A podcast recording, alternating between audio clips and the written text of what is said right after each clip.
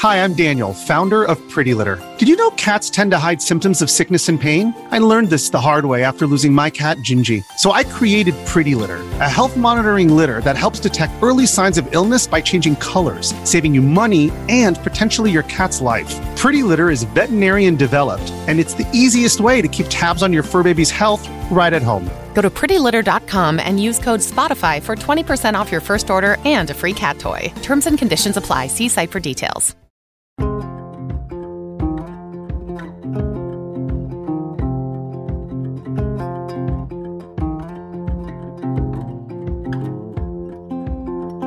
This is Murder She Told true crime stories from Maine, New England, and small town USA. I'm Kristen Seavey. You can connect with the show at murdershetold.com or on Instagram at murdershetoldpodcast.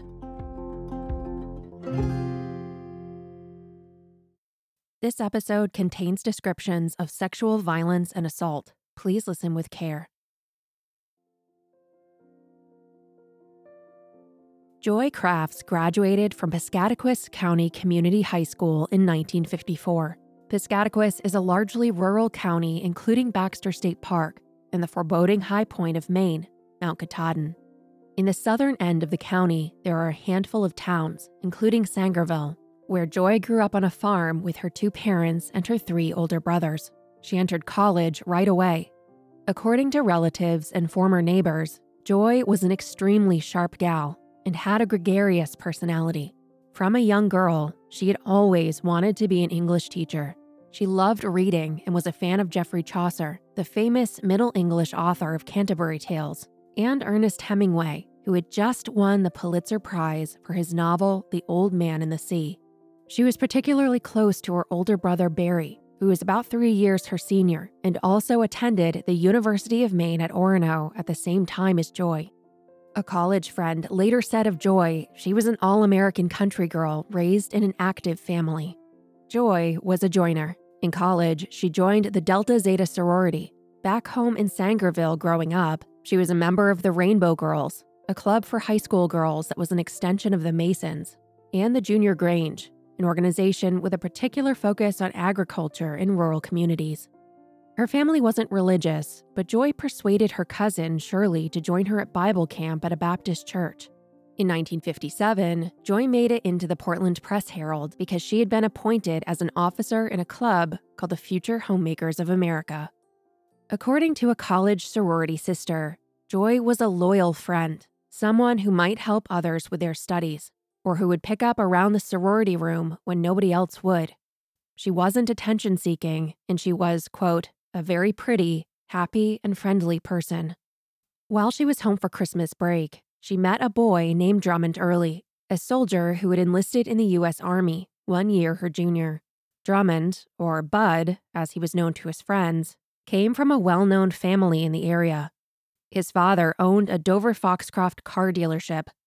During the next year, Joy and Bud kept in touch while he completed his military service in Korea. In May of 1958, Joy graduated from UMO and was pictured in the Prism yearbook. In the images, young men and women had zany parades on campus, talked late at night over sodas, filled ashtrays with crumpled butts of Lucky Strike cigarettes, and swayed together at chaperone dances. It smacked of a wholesome and simpler time. During her four years in Orono, Joy lived at the Elms, an old Victorian house located on the banks of the Stillwater River that runs adjacent to campus. Her former roommate said that she and the other 50 or so women who lived there spent their time playing bridge, going to dances and fraternity parties, working summer jobs, and studying late at night at Fogler Library. When Joy graduated with her bachelor's degree in 1958, she realized her childhood dream she moved to Johnstown, New York, a small city south of the Adirondacks, to teach high school English. A former neighbor in Sangerville said, She sort of just pulled away from all of us here. Within a couple of years, Joy's parents published a marriage notice in the Portland Press Herald. She had accepted a proposal from Bud, and on July 9, 1960, Joy returned to Maine to get married at the Methodist Church in Dover Foxcroft on a Saturday summer afternoon. Bud was 22 years old and Joy was 23. After his three years of service, including a year in Korea shortly after the war, he went to work as a salesman at a new car dealership called McDonald Ford in his hometown of Dover Foxcroft. Bud was an avid reader and started each day with the Bangor Daily News.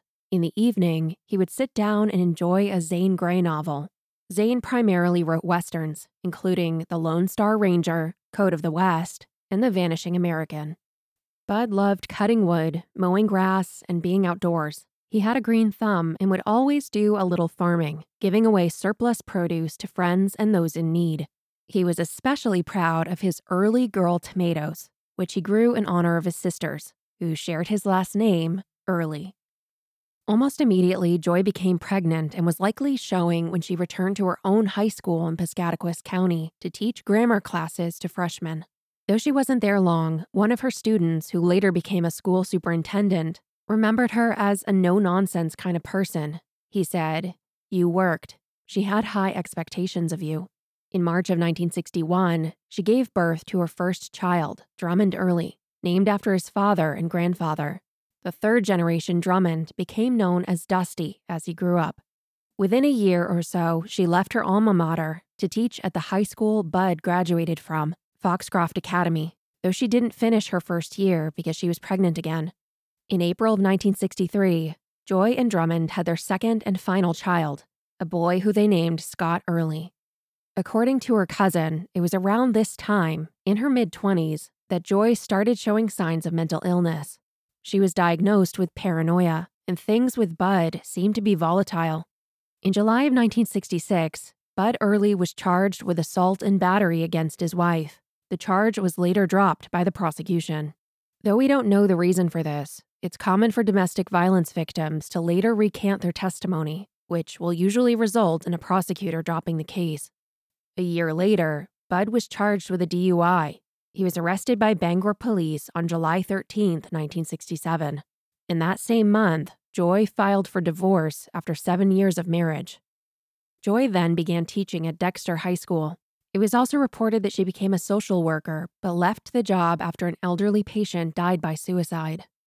In November of 1968, after a year and a half of being divorced, Joy and Bud reconciled and were married again by a notary public in Sangerville. After commuting from Dover Foxcroft to Bangor for three years, Bud moved his family into an old farmhouse in Hudson, a town north of Bangor, and it cut his commute in half. He was working at the Pine State Volkswagen as a sales manager by the time they moved, Joy's brief teaching career was over, and she concentrated on raising their young sons, who were seven and nine. The best man from their wedding later recalled of the couple, they kept to themselves for the most part. An old friend of the early family said, she was kind of a loner, but he was too. Although they still didn't socialize much in Hudson, there were trail bikes and snowmobiles for the boys, and Joy spent much of her time ferrying the children to ball games. After the boys graduated and moved out, things began to take a turn for Joy. She stopped taking her medication and took off. She went traveling solo around the western states until she had exhausted some money that she had come into from a property sale.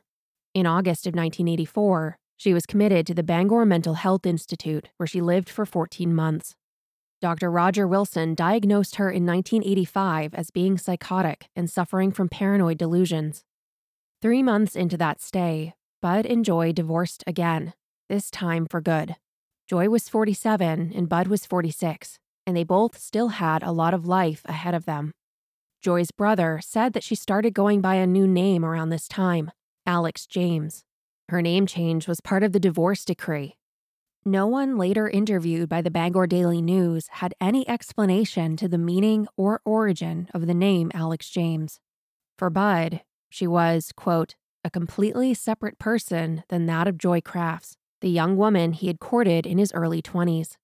Bud later said, She had a very serious problem for many, many years, and unless you live with someone like that, it's very hard to understand.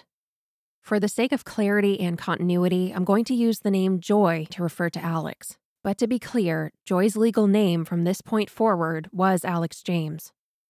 At some point in 1985, Maine's Department of Human Services petitioned a court to take legal control over Joy because she was reportedly refusing to take her medication. When she resumed taking them a month later, the application was withdrawn. She was able to live on her own and function independently when she took her meds. That same year, Joy's father died, and four years later, in 1989, her mother died. In both of their obituaries, and in the obituaries of other family members who later died, Joy was always referred to as Joy, and not by her new name of Alex. She was quite alone and lived by herself in an apartment in Brewer. Her primary income was government disability payments. Joy didn't have a car, so the apartment she chose for herself was close to the city. She would walk most places, but would sometimes use the bus system. In February of 1992, Joy was dealt another blow. The apartment house she lived in in Brewer at 86 Elm Street burned down. Another tenant's oil soaked rags spontaneously ignited. All four tenants escaped with only the clothes on their back. Joy started over again and found another apartment just up the road at 449 South Main Street. This would be the final stop on Joy's journey. Neighbors of Joy said that she was unfailingly polite, but often withdrawn or nervous. One neighbor said, though she was not a total recluse, she kept to herself most of the time. Often, Joy would leave the lights in her apartment on all night, perhaps a sign of her vigilance. The neighbor who knew Joy best, an elderly woman named Gertrude, tried to engage her in conversation and ply her with a slice of pie.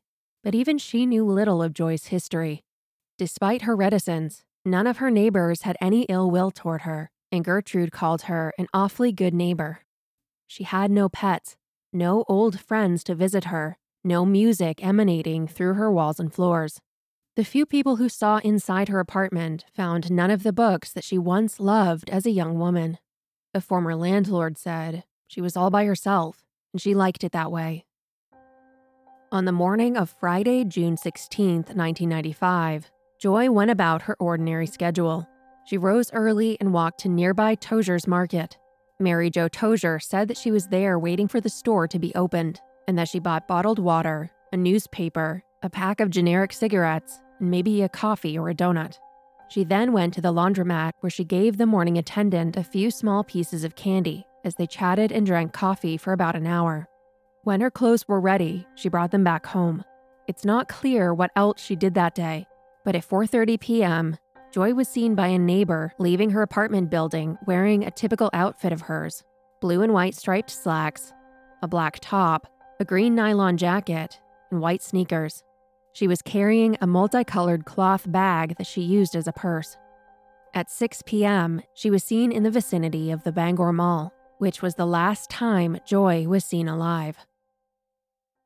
The next morning at 6:45 a.m. on Saturday, June 17th, a man went to a storage unit in a rundown industrial area called Ammo Industrial Park and discovered Joy's body about 10 feet from the road in the grass. The 58 year old woman was nude and obviously dead. He called the police immediately. The area was a four mile drive from her brewer apartment, across the Penobscot River on the Bangor side, and technically in the town of Hampden. Ammo Industrial Park is an area that was formerly part of Dow Air Force Base. It is flat and sprawling. The asphalt pavement is ridden with cracks and potholes. Rusted out storage buildings creak in the wind, and weedy patches of grass proliferate. When it was part of the Air Force Base, the area was called the Old Ammo Dump. That Saturday afternoon, Joy's body was taken to Augusta to the state medical examiner's office for autopsy. The cause of death was determined to be a knife wound to the throat, but it wasn't her only injury. She had been raped, strangled, stabbed, beaten in the head and chest, and her throat was slit. Police called it overkill, a term used to describe the actions of someone who continues to assault their victim even after they died. Swabs from a rape kit were taken and sent to the FBI DNA laboratory. Police went to her neighbors and questioned them, but no one had seen anything suspicious. Whoever took Joy did so while she was out and about in town, likely on foot. Neighbors were bewildered by the crime because Joy was so cautious and nervous around other people. Mary Jo Tozier said, She wouldn't have gotten in the car with me, and I've known her for a couple of years. Several people who knew Joy said that they would see her waiting for a city bus and offer her a ride, but she never accepted. That evening, the local news reported on the murder and asked the public for help. Her license said she was 5 foot 5 and weighed 155 pounds, had brown eyes with glasses and graying hair. The police said that they'd gotten about half a dozen calls by Sunday afternoon.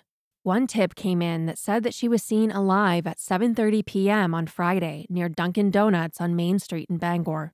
The man who discovered her body had been in Ammo Industrial Park the night before, and he said that the area where her body was found was clear at 8 p.m.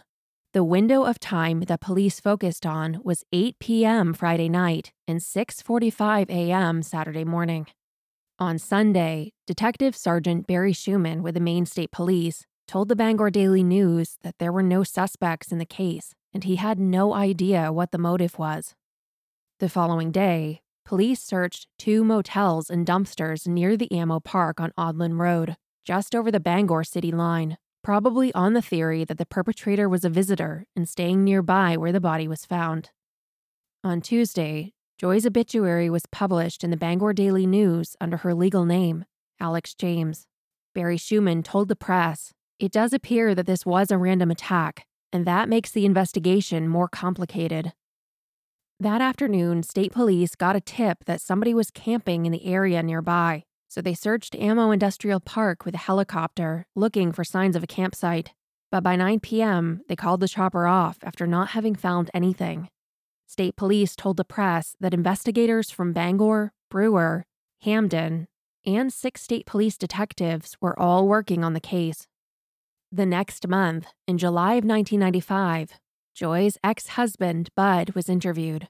He was living in Bangor at the time, not far from where Joy had lived, and no doubt police looked at him as a person of interest. In an excellent article by reporter John Ripley for the Bangor Daily News, Bud reflected on his life with Joy. He spoke frankly about their second and final divorce and her becoming Alex James. He said, referring to the differences between Joy Early and Alex James, that woman was not my wife. He said he had no regrets about their separation.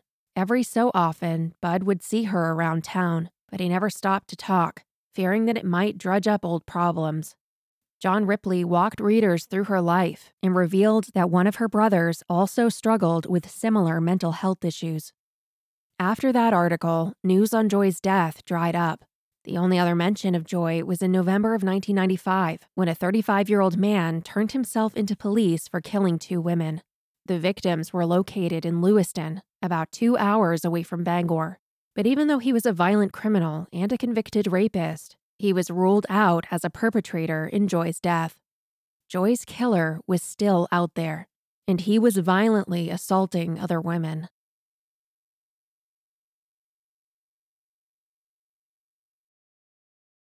Douglas Littlefield was 24 years old at the time of Joy's death, and for the previous year, he'd been making the newspaper in the brief court news sections and developing a rap sheet in May of 1994, he was convicted of assault. A year later, in April of 1995, he was convicted of theft. A month after that, in May, he was convicted of operating a vehicle after suspension. And at the end of May of 1995, he was convicted of a second assault. The following survivors' accounts are graphic in nature, but they are important.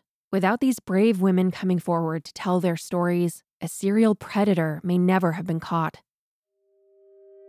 In the middle of a cold November night in 1995, a 30 year old woman, who I'll call Mary, heard a knock on the door of her apartment on Union Street in Bangor. Thinking it was the married couple next door, she turned the locks to greet them. But to her surprise, a stocky man in his mid 20s forced his way inside her apartment and viciously took control. Mary fought back, and as she struggled, he punched her in the mouth so hard that she lost several teeth. She later told the Bangor Daily News, quote, He threw me on my bed, and I was too weak and bloody to resist. He raped me, even as I screamed for help. The man threatened to come back and kill her if she told anybody, but Mary courageously and defiantly ran 2 miles in her nightgown and bare feet to the police department at 1:30 in the morning in November. Mary had no health insurance at the time and couldn't afford to fix her teeth. During the three years it took for her to save up for dentures, she said that she was teased about her gap toothed smile. The lack of compassion in Mary's life made me sad. I can't imagine making fun of somebody for this, especially knowing what caused it. But even if I wasn't aware of the situation, you never know what people are going through. Mary needed kindness. Less than a month later, on December 5th of 1995, Douglas Littlefield attacked another woman. She lived in the Bradford Commons apartment complex near Husson University in Bangor. It's a large, dense property with numerous two and three story buildings separated by parking lots. She was older. The Bangor Daily News described her as elderly. I'll refer to her as Jane. Sometime between 1:30 and 3:30 a.m., Jane was walking near the laundry room when Douglas came up on her, catching her off guard and struck her in the face. He dragged her to his car and drove away. He raped her and threw her out of the moving vehicle on Pushaw Road, a rural road north of Bangor. Jane then walked back to her apartment or a nearby home and called police. A detective with the Bangor police said that Jane was so traumatized by the incident, it was hard to interview her. Initially, they weren't even sure if she'd been sexually assaulted or not. She was taken to the hospital and treated for injuries. A few days later, a follow up story was published in the Bangor Daily News, and they released information about the suspect. Jane must have been able to provide a more detailed account to the police. Jane's attacker was described as a white man with short, dark brown hair in his late 20s or early 30s, between 5 foot 6 and 5 foot 8, with a stocky build and around 150 pounds. No description of the car was given. Unfortunately, Jane's attacker fit the description of many young men in Bangor. Accompanying the article was a composite sketch of the suspect. You can see that sketch and more at murdershetold.com. In the next year, Douglas made the court news in the newspaper a couple more times. In November of 1996, he got a DUI conviction, and the next day he was convicted of a violation of privacy and fined. He had escaped justice for a year in both Mary and Jane's attacks. On November 21, 1996, Douglas beat 67 year old John McLeod so badly he could barely open his eyes during an interview with police a few days later, repeatedly bashing John's face into the pavement on State Street in a drunken rage. A friend of Douglas, another man in his early 20s, was also involved, but John couldn't ID Douglas, and he remained free. Less than two months later, Douglas committed the crime that would be his undoing.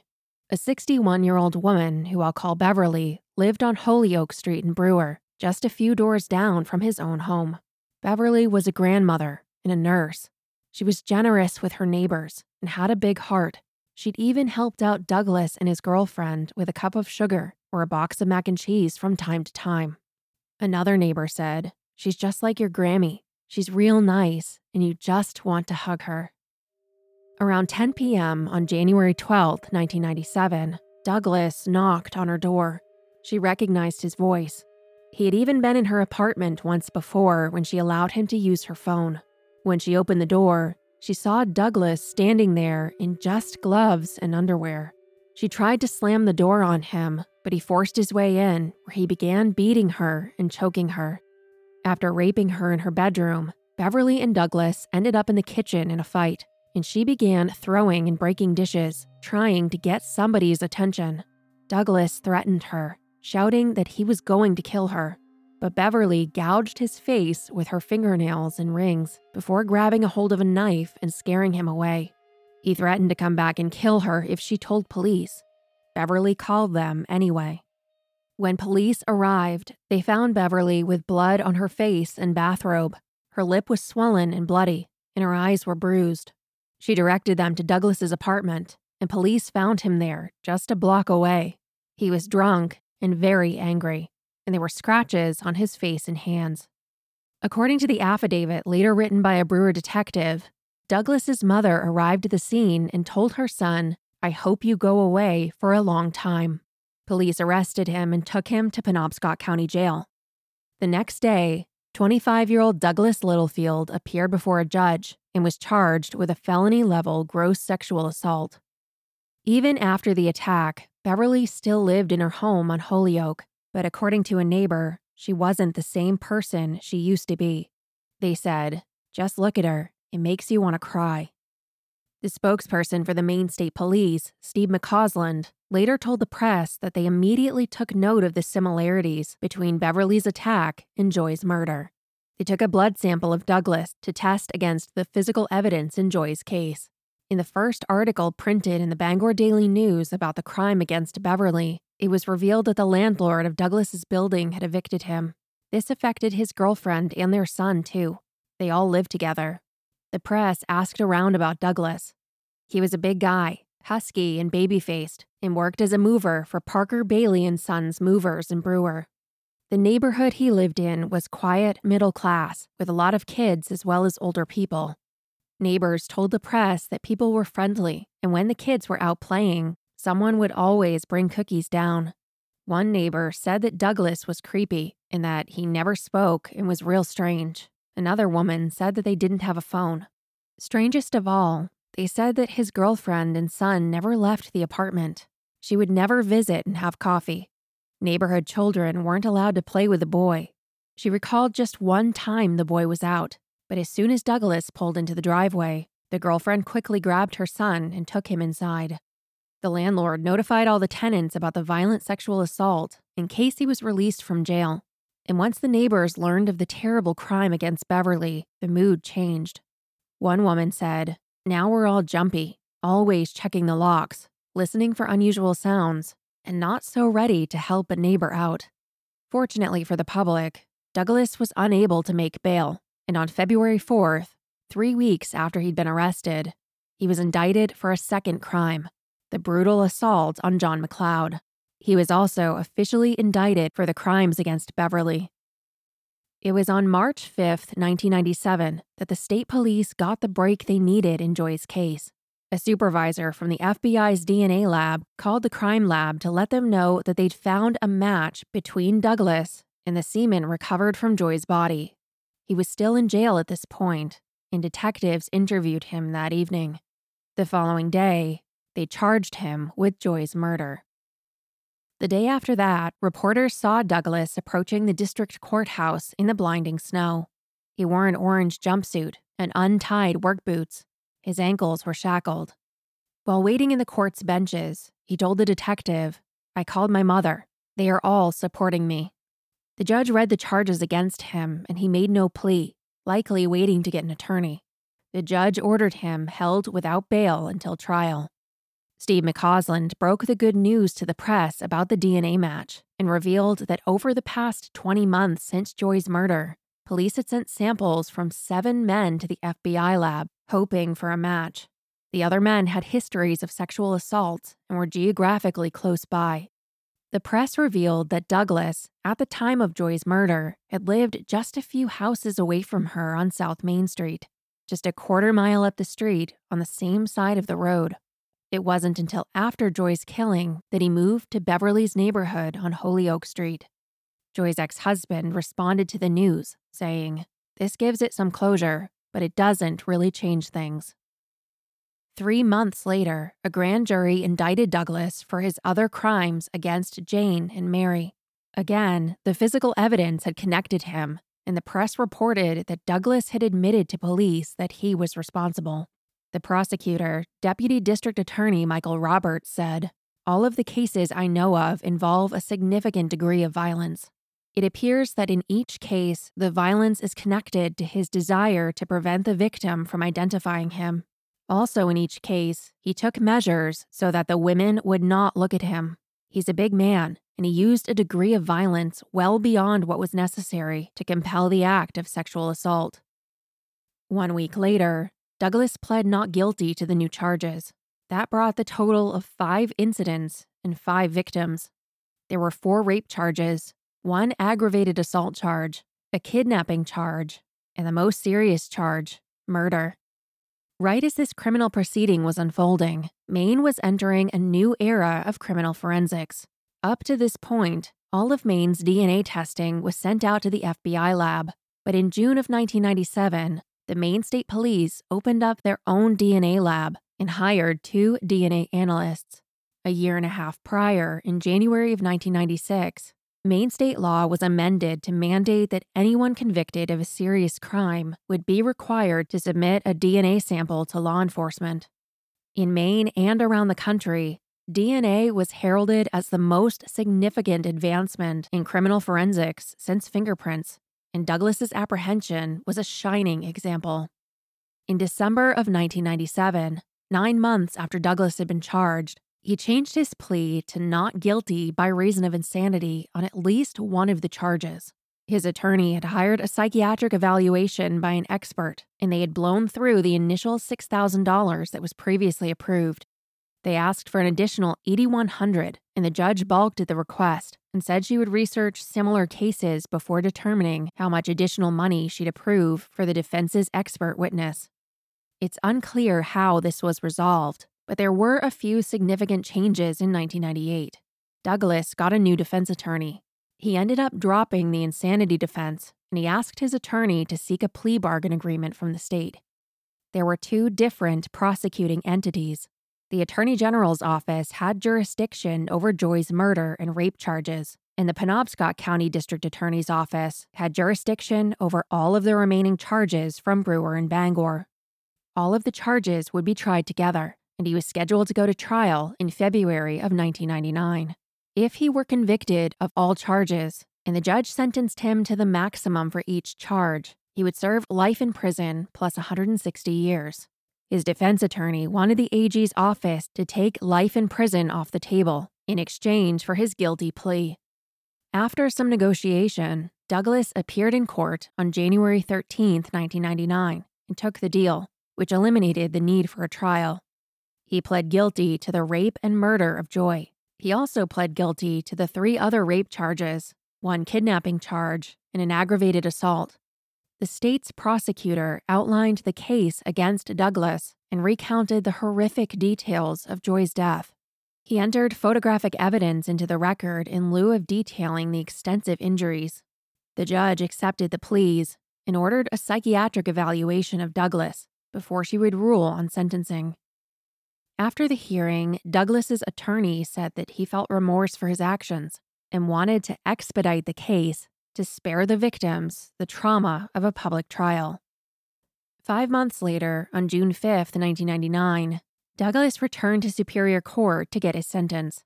He was dressed in a white and blue striped cotton shirt and a pair of jeans. Reporters remarked of his broad shoulders and stocky build that he looked more like a college football player than a rapist and a murderer. When the judge asked him if he had anything to say, he replied, No, Your Honor. His attorney said Douglas still wants to know why these acts occurred himself. He can only attribute it to a drunken state of mind, but hopes counseling in jail will bring answers. Douglas's family didn't attend the hearing. He reportedly told them to stay home to spare any more pain. His attorney said he just really wants this to be over with and serve his time. The survivors were given the floor to speak to the judge and to speak to Douglas directly but only one of them took that opportunity. The 30 year old woman, Mary, who it was revealed at sentencing was disabled, recounted what he had done to her, and then said, I see him every night in my dreams. Please see that he never sees the light of day again. Joy's family was present, but didn't wish to speak. The state planned to stress that the victims were always vulnerable, always alone, often older women and done under the cover of darkness. Douglas Littlefield was a predator. The judge sentenced him to 70 years for the murder and 25 for the other crimes, a total of 95 years, slightly less than what the prosecution recommended, and the time was to be served consecutively. With allowances for reduction in the sentence under the state's good time law, Douglas will likely serve 67 years. It's unlikely that he'll ever be free. His defense attorney told the press all I could do was argue that maybe he should have some hope, some light at the end of the tunnel. This is effectively a life sentence for him. He said that though he may appeal the sentence, Douglas hadn't asked him to do so. It's still not clear exactly what happened that Friday night when Joy was taken. I imagine her having a summer evening stroll in the fading sunlight when a car pulled up and parked down the road from her a man emerged, busying himself. But once she got closer and he looked at her, she knew something terrible was about to happen. He forced her into his vehicle and took her to a desolate industrial park where she was subjected to his drunken rage and she was killed. Joy was just 58 years old and had many years ahead of her. She was doing well and living independently. She was a creature of habit. She was quiet, polite, and cautious, and her life was taken in an inexplicable act of violence. The only solace was that her killer was brought to justice because of the courage of a survivor. Though Douglas was convicted of numerous rapes and violent crimes, I can't help but think there are other victims out there other crimes that were unreported. His girlfriend and young son, did they suffer his wrath too? Today, Douglas is inmate number 34746 in the Maine State Prison in Warren.